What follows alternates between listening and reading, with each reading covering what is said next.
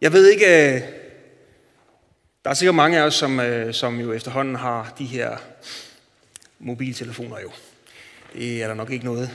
Og vi får også mange beskeder. Jeg får også mange beskeder. Jeg ved ikke, om der er nogen af jer, der nogensinde har prøvet at få den her besked. Hvor bliver du af? Og lige så straks man ser den besked, hvor bliver du af? Så ved man, at der er noget, man har glemt. Og måske så er den her besked netop det, der trigger din hukommelse.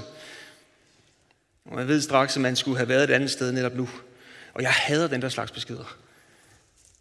Det er længe siden, jeg har fået en sidst heldigvis, men især er den jo slem, når man ikke sådan lige umiddelbart kan huske, hvad det var, man skulle, men der er et udtryk for, der er brug for dig.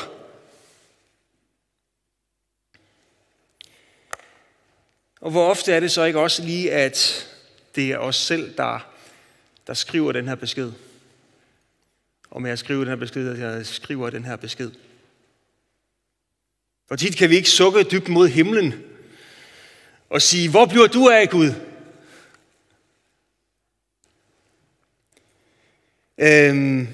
Hvis man nu skal trække tiden mange år tilbage, så var der jo ikke mobiltelefoner, men der er et sted i Bibelen, hvor som jeg godt kan lide at læse i, og det er lidt den samme boldgade. Salmernes bog, der er der mange af de der slags beskeder. Der er så mange følelser i det der, i Salmernes bog, og jeg nogle gange så holder jeg af og sådan lige læse noget af det her. Og jeg tror godt, vi alle sammen lidt en gang imellem kan spejle os i salmernes sindstilstanden i vores ups and downs. Så i dagens anledning, der har jeg plukket et lille potpourri, som jeg gerne vil læse for jer. Jeg ved ikke, vi kan se det der, men ellers så kommer det her. Salme 42. Gud er mit faste holdepunkt, og jeg råber til ham. Hvorfor har du glemt mig? Hvorfor skal jeg plage mine fjender? Det skærer mig i hjertet, når mine fjender håner mig. De siger til mig dagen lang, hvor bliver din Gud af? Men så siger jeg til mig selv, vær ikke mismodig og nedtrykt. Vent tålmodigt på, at Gud han griber ind. Når Gud har reddet mig, så vil jeg synge takkesang til ham. Salme 44. Vi er stolte af at tilhøre dig, Gud. Vi vil prise dit navn for evigt, Sela. Men hvordan kan det så være, at vi tabte slaget? Hvorfor var du ikke med os i krigen? Hvorfor har du forkastet os? Du tillod fjenden at drive os på flugt. Du plyndrede hele vores hær. Du udleverede os som får, der skal slagtes. Du spredte os rundt om blandt fremmede folk. Du solgte os for en skilling. Regnede os ikke for noget. Er vi med? Salme 89. Åh Herre, hvor længe skal det fortsætte? Hvor længe vil du skjule dig for os? Hvor længe vil din vrede brænde som ild? Husk på, mit liv er kort. Hvorfor skal mennesker være så magtesløse? Kan man leve evigt og aldrig dø? Kan man undslippe dødsrigets magt? Sela. Salme 119. Herre, jeg længes efter, du redder mig. Jeg har sat min lid til dine løfter. Hvornår griber du ind og hjælper mig? Jeg er snart træt af at vente. Herre, jeg er som en indtørret, tilrøget lædersæk. Hvad det så end er. Men dine bud glemmer jeg aldrig. Hvor mange dage skal der gå? Hvornår vil du straffe mine forfølgere? Og jeg må alle indrømme, i enkelte perioder, så kunne det her faktisk godt være min bønneliste. Og måske også din. Og sådan nogle vers her, dem er der mange af i salmerne. Men selvfølgelig er der også mange sejrsang og meget glæde, og det giver et godt billede af, synes jeg, hvordan vi som mennesker kan være i vores følelsers vold. Hvordan vi i vores mørkeste perioder vender os til Gud, spreder armen ud i magtesløshed og fyrer de her svage der af. Endelig så det ud, som om at vejen den jævnede sig. Og det føltes som om, at Gud ville lade sin herlighedsregn falde over os, men til vores gru, så opdager vi, at det aldeles ikke føles som regn, det der kommer fra himlen. Vi føler os dårligt behandlet. Vi føler os måske endda en lille smule skrin. Vi føler os i hvert fald magtesløse, og vi siger, Gud, hvor blev du af? Nogle gange så befinder vi os bare i en situation, som vi ikke umiddelbart kan se os ud af. Og måske så er der ikke nogen løsning. Hvor er du, Gud? Og vi oplever ingenting. Men det centrale i det her spørgsmål, hvor er du Gud, afslører nok i virkeligheden en anden virkelighed. Vores tvivl, vores usikkerhed. Er Gud ligeglad med mig? Ved Gud, hvad jeg går igennem lige nu? Er han vred på mig? Hvad har jeg gjort, siden jeg fortjener det her? Hører du i det hele taget min bøn? Men vi er nok i virkeligheden lige der ikke opmærksom på, at vi netop i de situationer, der har Gud din fulde opmærksomhed. For sandheden er, Gud han er ikke fraværende. Gud han er ikke apatisk. Og Gud han er ikke vred på dig. Guds stilhed er ikke lige med Guds fravær. Og hvordan kan jeg så stå her frimodigt og sige det? Vi skal jo egentlig bare vende os til en af de mest elementære vers i Bibelen for at bevise det. Johannes 3:16. Hvad står der? For så højt elskede Gud de kristne, at han gav sin søn. Nej, for så højt elskede Gud dem, der havde styr på deres ting, at han sendte. Så højt elskede Gud de rene af hjertet, for at han... Nej. For således elskede Gud verden. Alle sammen. At han gav sin eneste søn, for at enhver, som tror på ham, ikke skal fortabes, men have evigt liv. Vi har hørt det her vers mange gange, vi kender det til hudløshed. Siger det os stadigvæk noget? Hvis man skal være en lille smule fræk, så vores råb til Gud i de her perioder her, indeholder måske en lille smule hykleri. For vi har med 100% sikkerhed på et eller andet tidspunkt i vores liv været i en situation, hvor Guds nærvær var det sidste, vi tænkte på. Der, hvor vi var på vej til at gøre noget, som vi udmærket godt vidste ikke var i tråd med Guds tanker. Hvor vi i vores stille sind planlagde noget, som ikke kom ud af vores gudfrygtige sind, som skulle være til gode for vores næste. Der sad vi jo ikke og bad, åh Gud, må du bare være her lige nu, halleluja. Vi har alle sammen været der. På en eller anden måde. På et eller andet tidspunkt. Når vi ikke ønsker Guds tilstedeværelse, så har vi nogle metoder til at lukke ham ude. Er det ikke rigtigt? Jamen er det så Gud, der gør gengæld? Nej. Hvad står der? Er vi troløse, så forbliver han tro. For han kan ikke fornægte sig selv. Selv der er han trofast. Og når han er trofast der, hvor meget mere er han så ikke også trofast, når vi søger ham? Han er ikke vred. For han hældte sin vrede ud over sin egen søn på korset for dig. Og da han gjorde det, der demonstrerede han en gang for alle, at han vil kendes ved dig. Han elsker dig. Selv da du lukkede Gud ude på vej til at gøre det, du ikke burde gøre, var han ikke fraværende. Så hvordan kan du tro, at han er fraværende, når du sidder i dit sværeste øjeblik og kalder på ham? Forskellen er, at lige der har han din fulde opmærksomhed. Og jeg siger ikke, at han har påført os det her. Men du er i en gunstig position i forhold til ham, når du desperat søger hans ansigt. Tro ham. Jeg taler ikke om, at du nødvendigvis skal søge en højere åndelig oplevelse, men du skal tro ham. Du skal tro din Bibel. Og hvad er det, vores Bibel er fuld af? Vores Bibel, den er fuld af succeshistorier. Det er den faktisk. Den er fuld af succeshistorier. Men vel at mærke succeser, som sprang ud af smerte, afmægtighed, fejl, håbløshed. Hvorfor? Fordi der er ikke nogen af de succeser, som var resultat af en menneskelig anstrengelse. Det var Gud. Æren er Guds. Prøv at følge det her scenarie. Himmelske far, hvor er du henne i det her? Lød det bønfaldende fra skikkelsen i hjørnen af det lille værelse, han havde fået for natten. Jeg har bedt dig flere gange om at tage det væk, men du gør det ikke. En sagte, hulkende lyd undslap hans læber, som han sad der foroverbøjet til Gud, den almægtige. Og han kendte godt sin Gud. Han havde undervist mange kirkeledere, han havde rejst meget og set mange mirakler i andre menneskers liv. Men hans egen lidelse var stadig den samme. Pludselig hørte han en hjælpende stemme i sit indre. Min nåde er der nok. For min kraft når sit mål gennem magtesløshed. I 2. Korinther 12, 1-10 skriver Paulus om den her situation, han befandt sig i til menigheden i Korinth. Vi ved ikke, om det var sådan her, det foregik. Det var bare lige min egen lille dramatisering. Men vi ved ud fra skriften, at Paulus han må have haft en eller anden slem lidelse.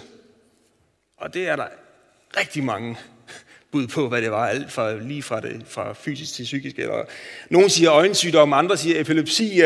Eller i hvert fald en eller anden generel svaghed, som man sikkert ikke havde et navn på det daværende tidspunkt. Og her til menigheden, så skriver han, og så kalder han det en torn i kødet, som han har fået for ikke at blive hovmodig. Og han siger, hvis jeg fik lyst til at prale alt det, jeg har oplevet, så kunne jeg godt gøre det, fordi det ville jo være sandt. Men jeg vil ikke gøre det, fordi folk skal ikke have for høje tanker om mig som person. Og han skriver sådan her, det er allerede op der. For at jeg ikke skulle blive hovmodig, fik jeg derfor en torn i køden. Et satans sendebud til at slå mig i ansigtet. 3 gange har jeg bedt Herren om, at det måtte blive fjernet. Men han sagde til mig, min nåde er der nok, for min kraft når sit mål gennem magtesløshed. Derfor vil jeg hellere fremhæve min magtesløshed, for at kraften fra Kristus kan virke gennem mig. Derfor kan jeg se det gode ved at være magtesløs. Ved at blive mishandlet, ved at lide nød, ved at blive forfulgt og være i vanskeligheder for Kristi skyld. For når jeg er magtesløs, da er jeg stærk. Hvis vi kender Paulus ret, og det ved jeg ikke, om vi gør, men jeg kunne i hvert fald godt forestille mig, at de her 3 gange, han har bedt, det har ikke været sådan helt almindelige punkter på bønnelisten, lige under faster Annas dårlige knæ. Nej, han har bønfaldet Gud. Han har præcis tal på, hvor mange gange han har bønfaldt Gud om det her. Han har ligget med ansigtet i gulvet og råbt på Gud, tag det her væk! Det ord, der bliver brugt om at slå og blive slået i ansigtet med det her, det er det samme ord, som der bliver brugt om soldaterne, som der slog Jesus med knytnæver, da han var blevet taget til fange. Og forståelsen her, det er sådan mere sådan en smerte, som der går dybt, som er vedvarende. Det må have været ulideligt. Og Gud han siger, min nåde er der nok, for min kraft når sit mål gennem din magtesløshed. Det vil sige, at Gud han siger nej. Jeg tager det ikke væk. Men samtidig så giver han Paulus et løfte. Et løfte om, at han vil give ham al den kraft og styrke og nåde, han har brug for, for at fortsætte og fuldføre sin tjeneste. Fordi Guds kraft vil komme til sin fulde ret. Guds kraft vil nå sit fulde potentiale igennem Paulus på den måde. Og hvad end det var for en torn i kødet, når vi nu tænker på, hvad Paulus han rent faktisk udrettede, hvad end det var, hvor meget mere ville han så ikke have kunnet udrette, hvis han nu havde været helt rask og 100% fit for fight? Ja, for det er vel egentlig en logisk tanke, er det ikke det? Det er jo det, vi logisk tænker, jamen, hvis bare han havde været rask, hvis bare han havde været... Og det er jo det, Paulus han selv beder om. Men han får altså det her svar, min nåde er der nok. Eller som den gamle oversættelse siger, i magtesløshed udfolder min kraft sig helt. Og det her svar, det rummer sådan en hemmelighed. Og vi lærer nok aldrig helt at forstå den til bunds. Vi fornemmer, at ordene ikke bare angår Paulus, det angår også os i vores liv. Sandheden i ordene, vi ser dem afspejlet i Det Nye Testamente, men vi har svært ved at forklare det måske. Vi ser eksempler, også op igennem kirkens historie. Og et eller andet sted i hjertet, vi ved godt, at det er sandt, men vi tør ikke, eller vi magter ikke at lade de her eksempler danne forbillede eller norm for kirkens liv og virke.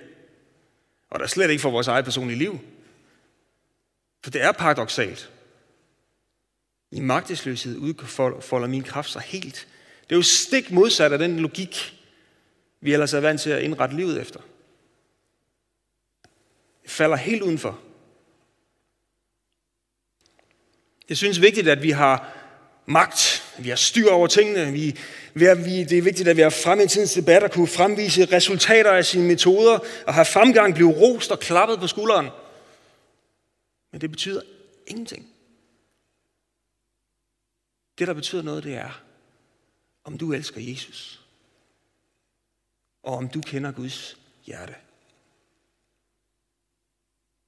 Vi kan læse bøger om det, vi kan snakke om det, vi kan nikke ja til, det er sandt, men vi kan aldrig bare vedtage, at det er sådan, vi vil indrette vores liv eller bygge kirke, fordi allerede der så har vi forvansket den her magtesløshedshemmelighed til et magtfuldt, fordelagtigt koncept, som vi har styr på. Vejen til at den her sandhed om Guds magtesløshed og kraft, vejen til, at det bliver vores liv, det må være at holde ham for øje, som 100% levede den sandhed, og som blev magtesløs, for at Guds kraft helt kunne udfoldes. Jesus. Vi må altid holde Jesus for øje. Og må det billede være af den korsfæstede, den opstandende ved Guds ånd, må det præges ind i vores hjerte. Må det præges ind i vores liv. Der var en, som engang sagde, at det lidt var som med en raket, som jo er nødt til at have en anden form for afføringsrampe. Og så spørger hun, hvad er det Gud, han bruger som afføringsrampe i dit liv, hvor han kan gøre hvad som helst fra? Er det vores store tro? Er det vores styrke? Er det vores intelligens? Er det vores mod? Nej, for så vil vi gøre det af egen kraft. Han bruger vores svaghed, fordi hans styrke kommer til vores ringhed, til vores sorg, i vores rådvildhed, i vores magtesløshed. Og når hans kraft møder vores svaghed, så giver det lift-off. Blandt andet også fordi vi har større tilbøjelighed til at søge ham der. Jeg synes, det giver god mening, for det handler ikke om, at vi selv præsterer en masse. Men det handler om, at vi er sikre på Gud, sikre på, at hans løfter holder. Det er ikke præstation, det er overgivelse. Omvendt, så skal vi heller ikke være selvudslættende. Jeg ved, at Gud han har givet mig mange gaver. Der er mange ting, jeg er god til. Og også mange ting, jeg ikke er god til. Men han har givet mig gaver. Men hvis jeg i mig selv gik og legede Superman, gjorde alle de ting, jeg mente at være rigtig, og uden at være afhængig af Gud, så ville det være mig, der kom i centrum. Mine evner, tanker, det er ikke min funktion. Min funktion er at pege på Gud. Pege på Jesus. Og det skal jeg bruge alle mine gaver og talenter på at gøre. Men som mennesker, der kan vi bare så let komme til at stille os selv i centrum. Det er altid Gud, der ved bedst. Også selvom vi ikke forstår sammenhængen eller kan se det. Det er endnu en grund til at være afhængig af ham. Han er Gud, og han er almægtig. Han har planen. Og hvad gør Paulus med alt det her? Han praler. Ikke af, hvad han selv er. Han praler af Gud. Han praler af Guds kraft, som nu kommer til endnu større udtryk i hans liv. Wow. I love that I suck. Og der er muligvis nok gået et stykke tid, før han er kommet til den erkendelse. Det kan vi jo læse, der er. Men nu praler han.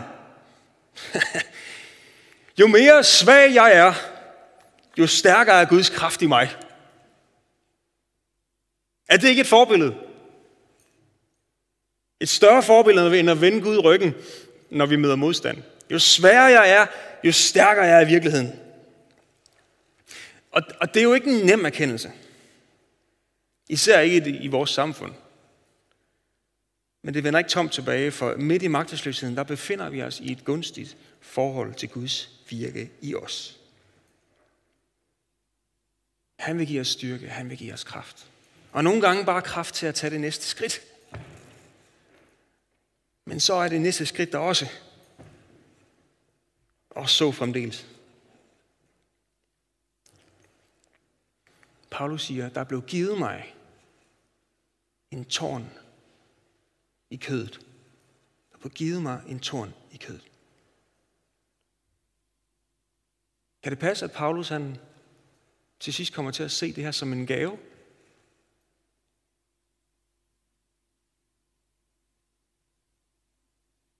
Ja, det betyder faktisk, at hvad end du kæmper med, så bliver det her med at favne din utilstrækkelighed en forudsætning for at opleve Guds tilstrækkelighed. At favne din magtesløshed er nødvendigt for at opleve Guds fulde kraft. Hvorfor? Altså i det, du står i. Hvorfor? Fordi når vi støder ind i modgangen, så ydmyges vi. Det er flovt, det er pinligt. Det er nedværdigende. Og når vi oplever det som mennesker, så har vi tendens til at gemme os. Vi har tendens til at sætte facader op. Vi har tendens til at lyve os bedre. Sådan er det. Og det er ikke grundlag for Guds nåde i vores liv. Må favne det. Paulus siger faktisk, da jeg først kom igennem det her, da jeg favnede min egen utilstrækkelighed og så det som en gave, så oplevede jeg Guds kraft i mit liv. Det er derfor, jeg glæder mig over min svaghed, for når jeg er svag, der er jeg stærk. Det har et formål. Og du har også mulighed for at modtage det som en gave, der har et formål og et løfte. Formålet, det kender du ikke endnu. Men løftet er, min nåde er dig nok. Og du skal få kraft til at tage næste skridt. Og næste skridt. Og næste skridt. Og næste skridt. Og det ultimative eksempel på det her, det må være Jesus, som red bønnen i Gethsemane have. Far, hvis du er villig til det, så tag det her lidelsens bære fra mig. Han bad ikke, far, hvis du kan. Nej, for det kunne han godt. Men hvis du er villig, så tag det her lidelsesbære fra mig. Og det er en bøn, vi alle sammen har lov til at bede. Men Jesus han siger, men din vilje ske, ikke min. Og lige det der tænker jeg, at vi nok priser os lykkelige over, at Gud han sagde nej